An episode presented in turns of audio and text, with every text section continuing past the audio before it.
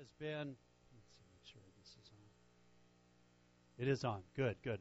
Our pastor's been back in Chicago. In fact, yesterday was the launch and celebration of New Seasons Church Chicago. Praise God. New Seasons Church Chicago. And then just know that next week he is going to New Seasons Church Albany for revival meetings. So our pastor is, you know, it's New Seasons is national. It's not just here in El Cajon. It's not just here in Spring Valley or up in San Francisco. In fact, we have about six or seven other New Seasons churches, and I remember hearing him say either last Wednesday or Sunday that even in the future there's going to be a New Seasons Church Jordan, the country of Jordan. Jordan, worldwide. So God is doing amazing things. And, and listen, it's not about New Seasons Church and us getting a big head about New Seasons Church. It's about God giving us the opportunities to continue to spread His Word, to continue to lead, uh, uh, live for Him. And I want you to know, and I thank you for coming. I thank you for setting your clocks ahead so that you could be here this morning. I thank you. Welcome to our guests and our sisters from Spring Valley. We're glad that you're here this morning. And uh, so we're just going to have a great time in the Lord as we look at His Word, because God has a message just for you. God has a message just for you. In fact, as I was thinking about this text, and we are going to continue in Second Peter, and I want to encourage you, if you haven't read the entire book of Second Peter, it's always good to be able to read the the book before the, the, the sermons or the messages are preached, because God will say things and speak to you in different ways, and you hear the preacher, because God speaks to us personally from His Word. Amen? And so we're in Second Peter, but as I was thinking about this text, uh, we're in verses nineteen through twenty-one today, three verses, and thinking about it, and I trust that you have some message notes so that you can take notes and keep notes and record what the Lord says to you today if you'd like. But as I was thinking about this, I thought about this. If you had, say, one month, beloved, to live, and you wanted to get all your family and your friends together before you would die, what would you tell them? What would you say to them? What would you say to them that would be the most important um, message for them to hear? Would you tell them of your confidence in Christ, that you know where you're going? Would you give them a heart-to-heart talk of, say, how to live successfully in God's eyes? Not success in the world, but successfully in God's eyes. Would you would you tell some of your family members and, and, and charge them to stay out of trouble? Would you be Would you would you give them a message to be wise in the decisions that they make?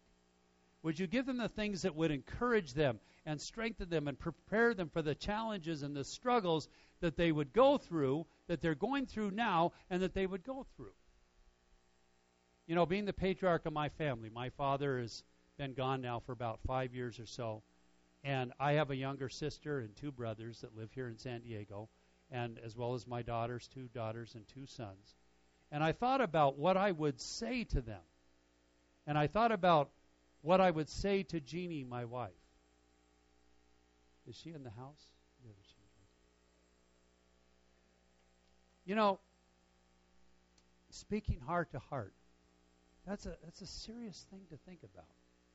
That if you if you had a few days left, what would you say to your wife? What would you say to your family? And I want to say to you from my heart, being in my last days, I would want to leave them with a message that would give them the strength to go forward and live their life to the fullest for God. That's what I want to do. And and I would charge them to stay committed to Christ and not give up or check out, no matter how difficult it might get. We come to church and we have freedom.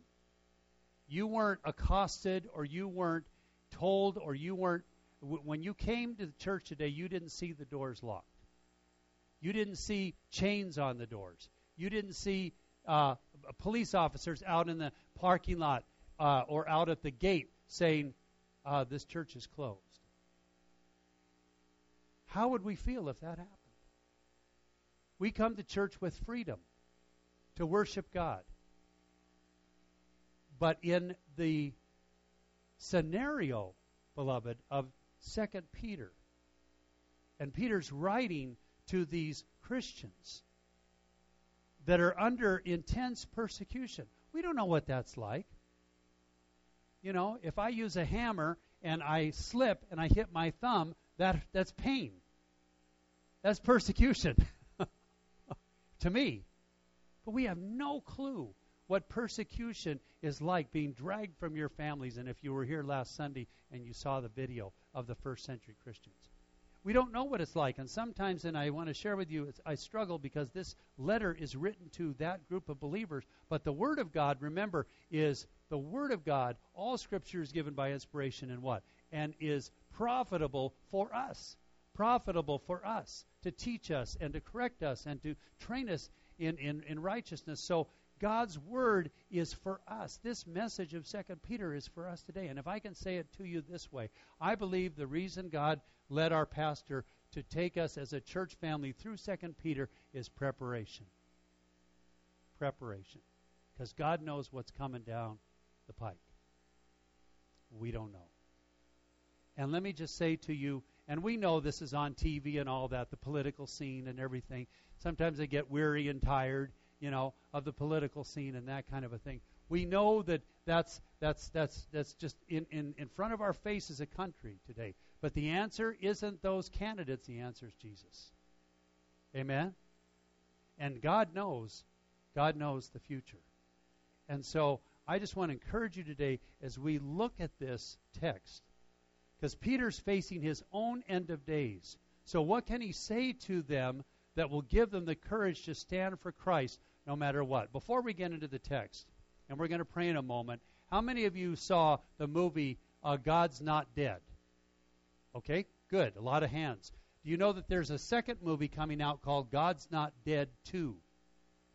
And it's coming out in April. Minister Eddie and I had the privilege of seeing a preview of it. Very powerful movie. And it's it's the stuff that I'm going to show you a preview Uh, in, in a moment, okay, the, the trailer, if you haven't seen it. If you have seen it, it's good to see it again because this stuff is happening in our country right now. But before we look at that, let's pray. Father, we thank you today that we are free to be in your house. We thank you today that we are free to t- to say Jesus. We thank you that we are free to say, Jesus, you are Lord, and that we open your word and we look at it and we want to hear a message from you. We thank you for that, God. We thank you for that freedom, God, to come to church and to worship you, sing songs to your name. And Lord, we thank you that you have given us the, the, the, the privilege not only to be here as your people, but to know that our future, Lord, as your people is in your hands. And we thank you, God, for that. And Lord, so I pray that you would hide me behind the cross, that your word goes forth today in power, in conviction, in correction, and in challenge, and Lord, in change.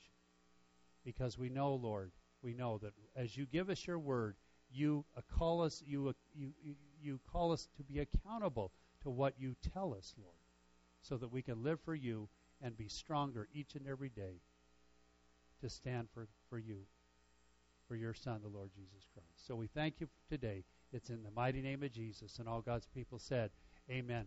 Watch this. Watch this trailer of this new movie, God's Not Dead two.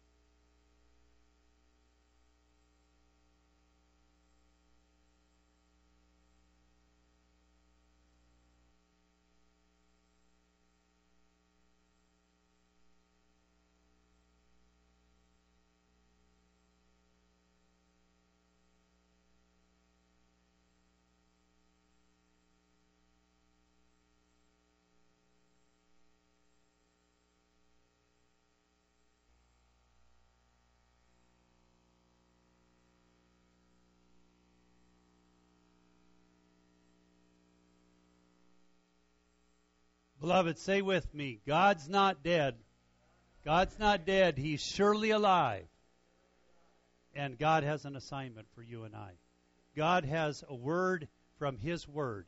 And in Second Peter chapter two, verses nineteen and twenty-one, this is the text. This is this is what, what Peter was dealing with in the first century, was this kind of a thing, and even more intense, as I said.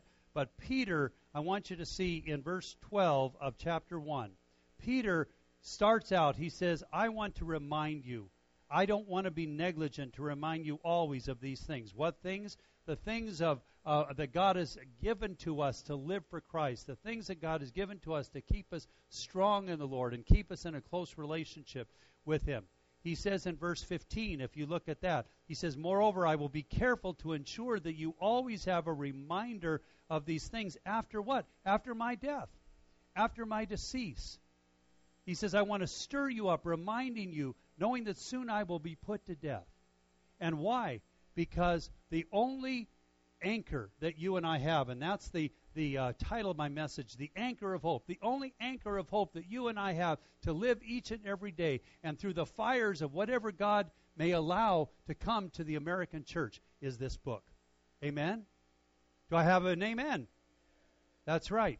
And so we come to, and the backdrop of this these scriptures is verses seventeen and eighteen. As Pastor addressed that last Sunday, is that Peter is saying, listen, the Word of God, the authority of, of, of the message about Jesus, the authenticity, the accuracy, is because I witnessed it. I was there. He says in verse seventeen, if you have your Bibles open to Second Peter chapter one, he says, for he received Jesus, he is, is referring to Jesus, received from God the Father honor and glory when such a voice came to him from the excellent glory.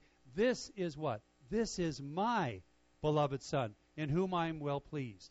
And notice he says, we heard, we heard his voice, which came from heaven when we were with him on the holy mountain. Peter is talking about and bringing us back to the Mount of Transfiguration, where he was an eyewitness of Jesus being transformed into his glory. And transfigured is a better word than transformed. But Peter saw Jesus in his glorified form as God. He saw God's glory. Turn with, with me for a moment to Matthew chapter seventeen. Matthew chapter seventeen is where we find this story. And I know that the verses were Uh, on your uh, notes last Sunday, but I want you to look at it from your Bible as well. Matthew chapter seventeen, beginning with verse one. When you have it, say, I have it. I got it. And he says, now after six days, Jesus took Peter, James, and John. Who did he take? Peter, James, and John, three disciples. And uh, John, his brother, led them up on a high mountain by themselves, and he was what? Transfigured before them. His face shone like the sun. Now, if you look at the sun, what do they tell you? If you look right into the sun, what, what can happen? You go blind. The piercing rays of the sun. Can you imagine a face shining like the sun? And notice this. It says, and his clothes became as white as light. And he beheld, and behold, Moses and Elijah, two prophets, appeared to him, uh, appeared to them, talking with them. Then Peter answered and said to Jesus, Lord, it's good for us to be here. If you wish, let us make here three tabernacles, one for you, one for Moses, one for Elijah. See, Peter didn't understand. He didn't get what was going on. He thought, okay, Jesus, let's put you and Moses and Elijah together. Let's put you in these booths, they were called, and, and let's call you, okay, you're a prophet, Jesus, and Moses is a prophet, and Elijah was an Old Testament prophet. So we want to hear all three. Now, this is important. Stay with me. Because, notice it says, while he was still speaking, Peter now, behold, a bright cloud overshadowed them, and suddenly a voice came out of the cloud saying, what? This is my beloved Son, in whom I'm well pleased. Hear him. Beloved, what does that say to you and I today? There's only one message. Pay attention. Pastor Mike, pay attention. It's not religion. It's not stuff that you hear out there. It's not stuff that you even hear in the church. If it's not about Jesus, it's not God. Do I have an amen? He's the one that we hear. He's the one that speaks. He's the one that we honor. And so even the Father said, "This is my beloved Son. Listen to him." And when the disciples heard it, they fell on their faces and were greatly afraid. But Jesus came and touched them and said, "Arise and do not be afraid." When they had lifted up their eyes, this is so cool, they saw no one but whom? Jesus only. I loved it. Last Wednesday, I had the privilege of uh, teaching on Jonah. We're in a series on Jonah, the Old Testament prophet. And Pastor's been uh, traveling and so on, so he asked me to teach a lesson again. And when he came to the, the pulpit after the lesson, he said, "New Seasons Church is not a church about personality." He said, "It's not about personality." He says, "It's not about me." You've heard him say that many times. It's not about personality. It's about the Word of God and the purpose God has for his people. And I, and I honor him. I respect him. And, and and to listen to him as our senior pastor and follow him. But I'm so appreciative because I've been in places where the preacher, it was his pulpit and it was his personality. The church was built upon the preacher. No, the church is built upon whom? Jesus Christ and him only. And so Peter wants to make that clear in his last words, if you will, to these believers. Now here's the thing. Peter, going back to Second Peter, our text, if you would, if you're an eyewitness of something, let me ask you, you see it with your eyes. You watch what is happening. Here's the deal. People can tell you, well, you, that's just a story you're making up. But what would you tell them?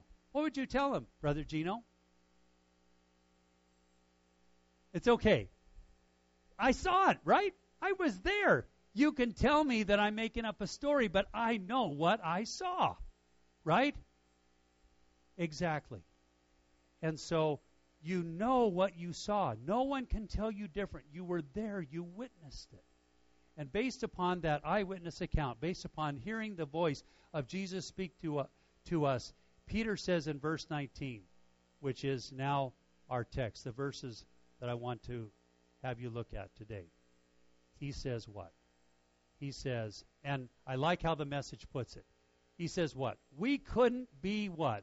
More sure of what we saw and heard. God's glory, God's voice. The prophetic word was what? Was confirmed to us. So, beloved, we have the confirmation of our message about Jesus. He says we have a prophetic word confirmed. Now, here's the thing. There are two ways we can understand this, this uh, prophetic word. Because when you see the word prophecy, and you're not a churchgoer, you're not, you know, religious, or you're not even a believer in Christ. If you see the word prophecy, what would you think about? What would you think of? Future. What else? Possibly fortune telling. Po- possibly, you know, possibly psychics. Because it's about the future, right? It's about telling the future. For some, it conjures up images of telephone psych, uh, psychics and, and the like, crystal ball and things like that. But the biblical meaning of prophecy, and I know as you're sitting there with your Bible open, you get it, because the Spirit of God gives us understanding and wisdom when we come to his word. You understand that the prophecy isn't about fortune telling or about a crystal ball or whatever. The biblical meaning of prophecy is what? The message is given by whom? By God. Remember, Months ago, months ago, Pastor did a series on Malachi, the Old Testament book of Malachi. And you might remember that Malachi's name means what? My messenger. He bore the name of my messenger. I am God's messenger. Isn't that cool? To have that kind of a name? My messenger? You got to live up to that, though, don't you, Minister Eddie? So my messenger, see, the prophet is then told to deliver the message to God's people in the way God gives the message. So a prophet in the Word of God is not one who's a fortune teller, but one who said what? Thus saith the Lord. So Peter says we are even more confident. The confirmation of the prophetic word, the message that's been proclaimed by what? By the prophets. Confirmed is a cool word because it means to be fixed, to be sure, to be certain. If figuratively, it's it's like this. Let me let me take you to a familiar story. Go to the slide Matthew seven, if you would, Deacon Paul, just a few slides right here. You know this. Jesus was speaking about the importance of his word. And what did he say? We read, read it with me. Everyone then who hears these words of mine and does them will be like a wise man who what? Built his house on the rock. And the rain fell, and the floods came, and the winds blew, and beat on that house, but it did not what? Fall. Why? Because it had been founded where? On the rock. But notice Jesus says, however, notice the next slide, everyone and does not do them will be like a what? Foolish man who built his house on the sand, and the rain falls, and the floods come, and the winds blew, and beat against that house, and it fell, and great was the fall. Now, he's not talking about construction. He's talking about our lives. He's talking about his word, because in the context, he was saying, listen to my word, and if you're wise, you'll build your life on my word. Beloved, how many of you know how important it is? You'll never go wrong if you build your life on the Word of God.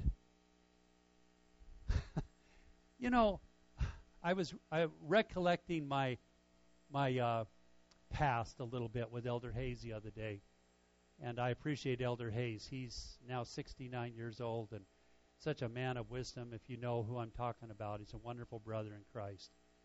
But um, I was saying, you know, growing up, yeah, I had a little bit of church. Growing up, I had a little bit of, you know, good, a little bit of preaching and so on. I'd hear different preachers.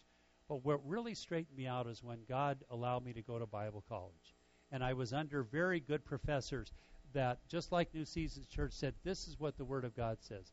It's not in the songs. It's not in what people have told you. It's not in what you might have heard growing up in church. But it's what God's Word says.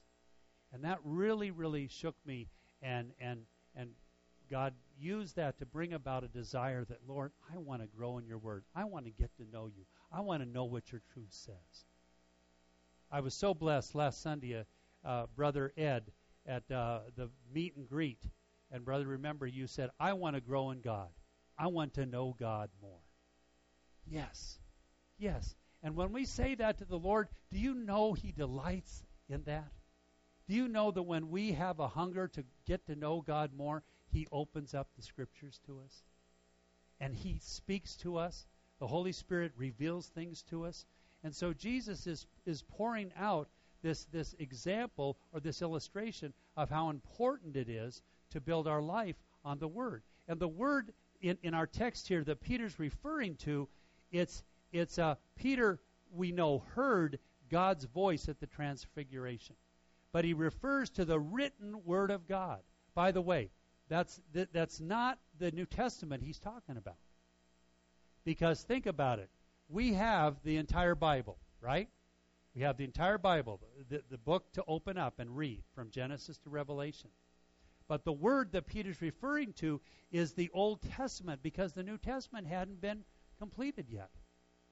So he's referring to the Old Testament prophets.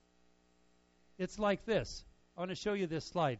When after Jesus' resurrection, he was there were two disciples on the road to Emmaus, two followers of Christ. And you may you, remember, you may remember that they were just their hearts were burdened. They're, they they were discouraged. They were disappointed because Jesus had been crucified, horribly crucified, and he was put in the tomb. They didn't know that he had risen from the dead. And so they're they're walking along, and Jesus comes up like a stranger to them. And he says, what are you talking about? And so they had this conversation. It's in um, Luke twenty-four. Do we have that slide? And, and as he was dialoguing with these two, says this. He said to them what? O foolish ones, and slow of heart to believe all that the prophets have spoken. Was it not necessary that the Christ should suffer these things and enter into his glory? And then watch what he says. Beginning with whom? Moses and whom? All the prophets. He interpreted to them in all the scriptures the things what? Concerning himself. And then it says that later on he broke bread with them and their eyes were open and they were elated. They ran, they ran out and said, Jesus is alive. Because we saw him. Oh, man. Isn't God amazing? Sometimes, you know what? Sometimes I wish that our Lord would just step right into the house. Just bodily. I don't think we'd be sitting like we're sitting right now. I don't think we'd be sitting casual. I think we'd be on our faces of his glory. But based upon the confirmation of the Word of God, the prophetic message of God, notice what Peter says. This is where the rubber meets the road, beloved. He says what? Which you do what? Well to heed. In other words, pay attention. Keep it before you. Look at how the message puts it. You, you'll do well to keep focusing on it. On what's it? The Word of God. It's the one light you have, notice, in a dark time as you wait for the daybreak and the rising of the morning star in your hearts. Now, this would have, this wouldn't have the intensity to us, if I could put it that way to you, as it did for the first century Christians. Remember, they were in a very dark time. Remember, they were being ripped from their homes. They were being thrown into the Colosseums and thrown to the lions and so on. They were suffering heavy persecution. It was a very uncertain time. And the only light in the dark tunnel was God's message of hope for them. But let's bring it back to where we live. It's been said, you've either been through a storm or what? You're going, yeah, you've been through a storm, you are in a storm now, or what? Or you're about to go into a storm. That's the way life is, amen? We're either in it, we've been in a storm, we're, we're in a storm now, or we're going to go through. It's not if, but when. Amen? I look at our deacon and brother, Mike Knapp, a lot older than me. Have you had a lot of storms, brother? Okay. Has the Lord been good? Yes, he has. Has he been with you in the storm? Absolutely. You see, storms of life are going to come. And when it hits hard, beloved, what is our hope? What is our anchor? In fact, hold up your Bible for a moment, if you would. Hold it up. Just, just hold it up. All right. Guess what? We're Bible people. We're Bible people. We're people that believe in this book. And the point is, pay attention to it and live it. Live it. See, it, it's, why is this so important? He says, um, because we have an anchor.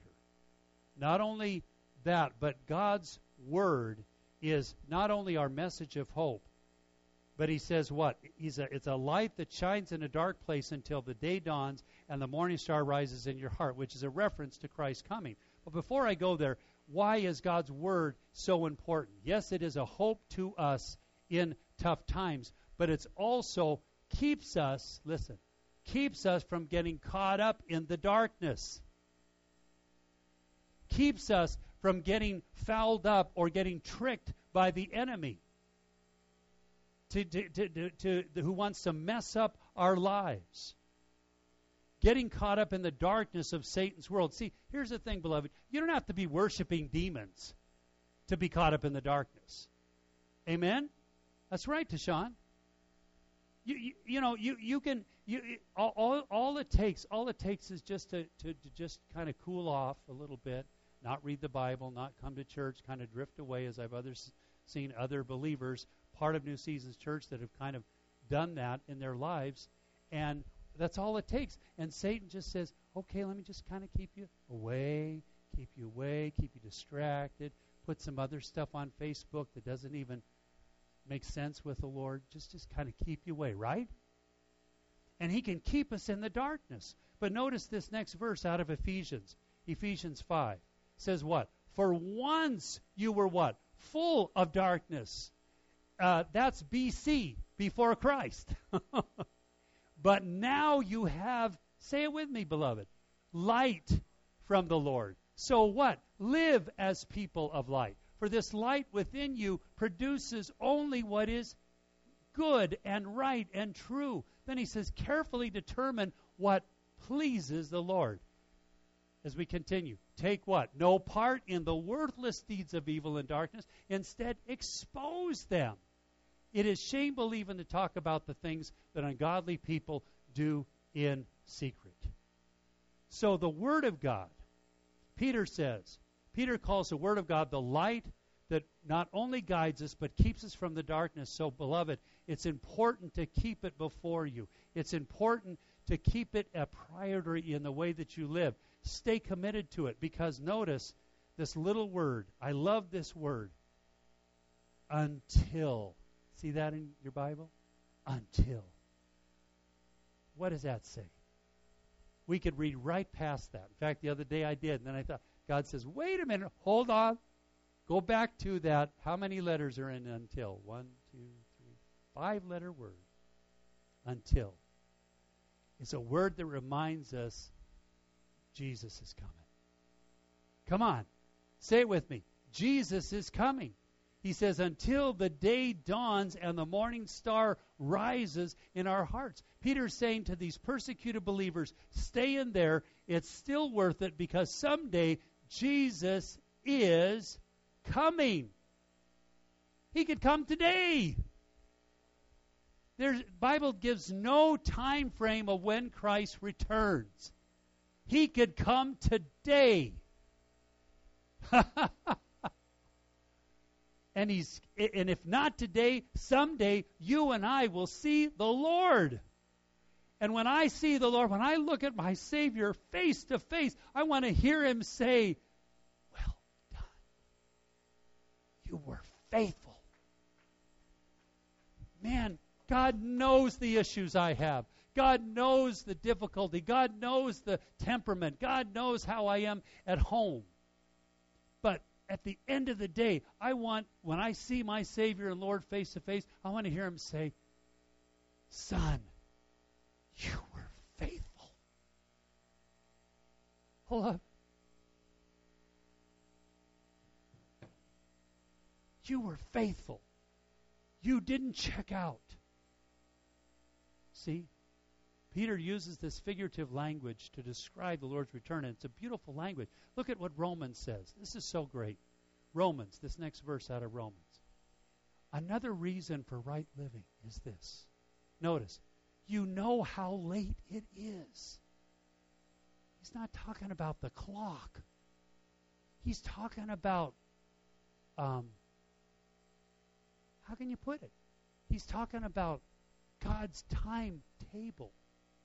He says, time is what? Running out.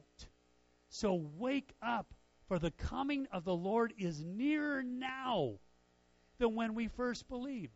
I got saved in nineteen seventy-three. God straightened me out in nineteen seventy-three, and I understood God's a powerful, mighty salvation. But that was seventy-three. It's twenty sixteen now, and the Lord's return is nearer now than it was then.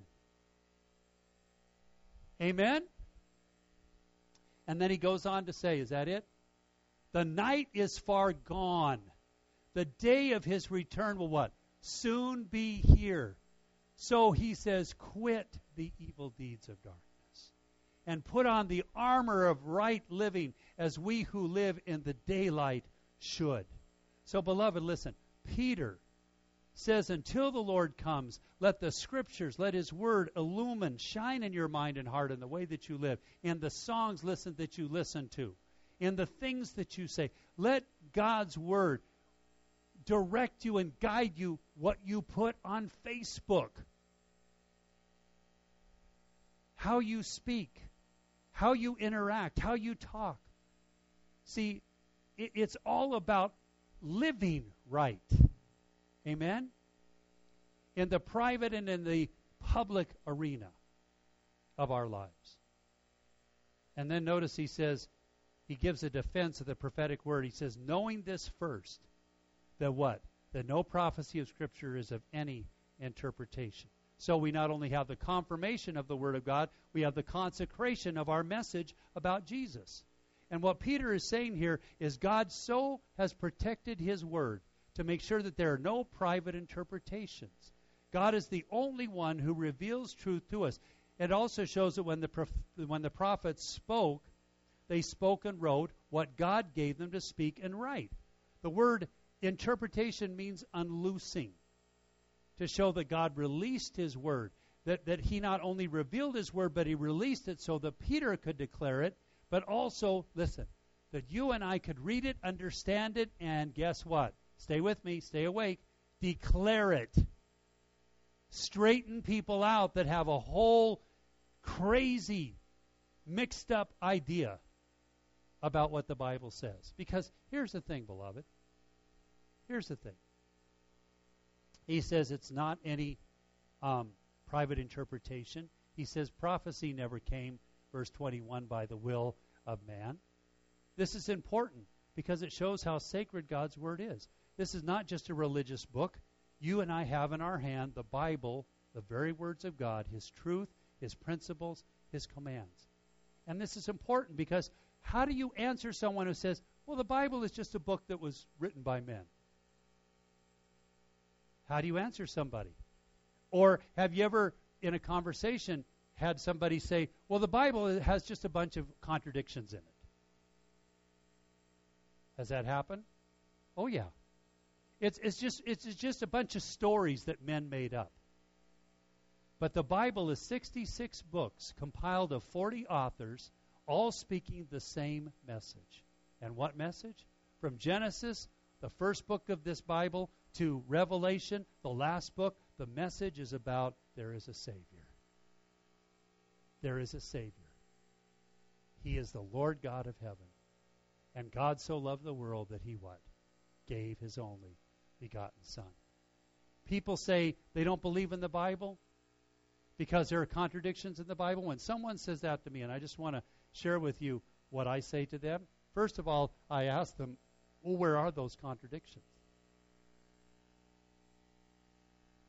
And and I asked them, ha, have you read the Bible? And you know what they say? I, I haven't read the Bible much.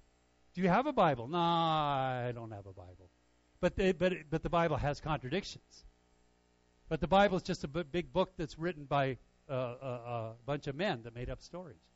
Well, have you read the Bible? No, no, no. I don't. I don't. I don't read the Bible. Well, this is what you've heard then. This is what people have told you. This is what maybe you grew up on. But here's what we know. Look at Second Timothy two fifteen. Second Timothy two fifteen says what? You got it. One more time. Study, be diligent to what, beloved? Show yourself approved to God, a worker who does not need to be ashamed, rightly dividing the truth. See, what, what rightly dividing the truth means is comparing Scripture with Scripture. Scripture confirms the truth of the Scriptures. So we can be confident when people tell us this book has contradictions, this book is bu- just a bunch of stories, we can be confident this is the Word of God. Now, bottom line, they've got to take it by faith, right? But if you challenge them to get into the Bible and start reading it, guess who's going to take over? God's going to say, all right, you're in my Word now. Let me show you. Let me show you. And He's going to change their heart. But we can give an answer because if we study and we know with confidence. Let me give you an example. First Corinthians fifteen three, and I put it on the screen, is, is the gospel. It says what? Christ died for our scriptures according, or our sins rather, according, yeah, to the what? Scriptures. What scriptures? I put it there for you to write in your notes. Isaiah fifty-three, one to seven. Psalm twenty-two, verse one and thirteen to fourteen. Isaiah fifty-three. Let me just read a little, a couple of verses there for time's sake. But Isaiah fifty-three is all about Jesus' crucifixion. It, uh, a thousand years before Christ ever stepped on, on, on the earth, walked on the earth, Isaiah wrote about Jesus going to the cross. And here we have in Isaiah fifty-three, surely he has borne our griefs, carried our sorrows, yet we esteemed him stricken, verse four, smitten by God and afflicted. He was wounded for our transgressions. He was bruised for our iniquities. The chastisement of our, our peace was upon him, and by his stripes we are healed. All we like, like sheep have gone astray. We have turned every one to his own way, and the Lord has laid on him the iniquity, the sin of us all. And Isaiah continues on. And then the go back to First Corinthians uh, slide. It says he was he died for our sins according to the Scriptures, but notice. Next one. And that he was what? Buried, and that he rose again on the third day, according to Scripture. What Scriptures? And he was seen by five hundred people at one time. Next slide. It says Psalm sixteen ten says what? For you will not abandon my soul to Sheol, to, to the grave, nor will you allow whom? Your Holy One to undergo decay. David wrote that, but he wasn't writing it about himself. He was writing it about Christ. He was. It's a picture of Jesus not staying in the grave.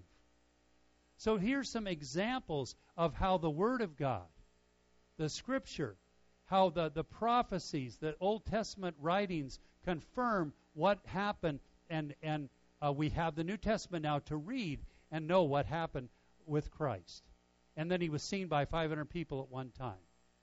So back to our text in Second Peter, it says that, that he was, uh, so these prophecies, the truth about Christ, are not the will of man, but notice, holy men of God, what? Spoke as they were, what? Moved by the Holy Spirit.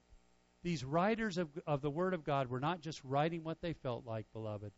They were moved along, guided, directed by the Holy Spirit. How many of you have ever been on a sailboat? Oh, quite a lot of you. How many of you sailed a sailboat? Cool. I've never done that. It'd be fun. The word moved along is that word. That that what propels a sailboat? The wind. Now, I know that in modern-day sailboats have motors, too, on them probably. But when the sail goes up, they have to depend on what? The wind. That's this word. Moved along means that that just like, and, and, and it's like, um, it's like uh, referring to a sailing ship carried along by the wind. So understand this. This is so beautiful. God was so protective of his word, and he made sure that the human authors were controlled by the divine author, the Holy Spirit. And yet God used their personalities, their uniqueness of style, to involve them in the process. They were not just taking down dictation. Write this down. No. No. God gave them the message he wanted them. God gave them the, the, the prophecies. God gave them, this is what the future is going to look like. God revealed it to them. And where does this make sense, and then what do we do with it today? Look at Second Timothy three sixteen. I'm almost done. Second Timothy three sixteen says what? You got it. You got it, boy. You, you, you, that's right. Where is it? Deacon Paul is trying to find it. All Scripture, read it with me, is inspired by God and is useful to what? Teach us what is true. Make us realize what is wrong in our lives. It corrects us when we are wrong and teaches us to do what is right. God uses it to prepare and equip his people. Why? To do every good work. So, beloved, you and I have the authoritative Word of God. Amen? You and I have the truth of God. We have the Scriptures. And guess what? The more we dig and the more we study and the more we put ourselves in a place where we can learn, like Deacon Mike's class after the service today and so on, the more God will reveal his truth. You can't expect God to speak to you if you leave it like that. Mm, come on. Mm, come on. Come on. Come on. Lord, you're not saying anything. How come? I mean, I got my Bible. Come on.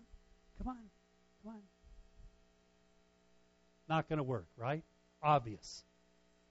However, when we study to show ourselves approved, God says, yes, let me show you today. Let me give you my word for today. Let me help you get through what you're going through. And let me give you the truth to help that brother, that sister, that family member that needs to know how much I love them. Amen? All right. So no wonder we have the word of prophecy, which is certain, and no wonder that our nurturing and our growth in God's word must depend upon the Scriptures. They're the very words of God himself. I wrap it up by watching this video.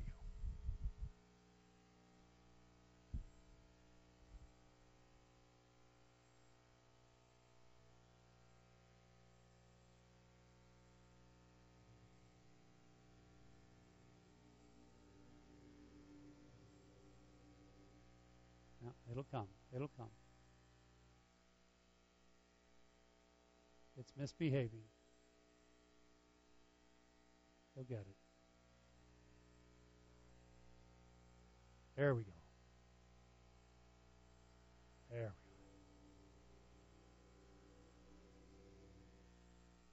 These days, many Christians, especially politics students, find their faith in God and the Bible.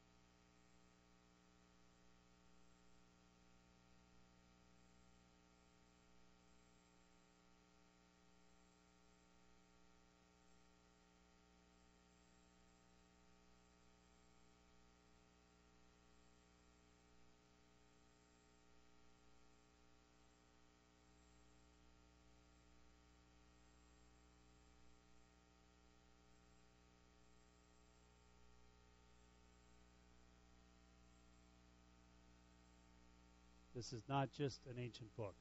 This is the living Word of God that you and I build our life upon. Let's pray. Father, we thank you so much that you are who you are, and that we have that confidence, we have that truth, we have that faith. And Lord, we thank you that your word, you've given it to us in complete freedom to be confident, to continue to follow you, to continue to live for you. Lord, I pray your richest blessing upon your people.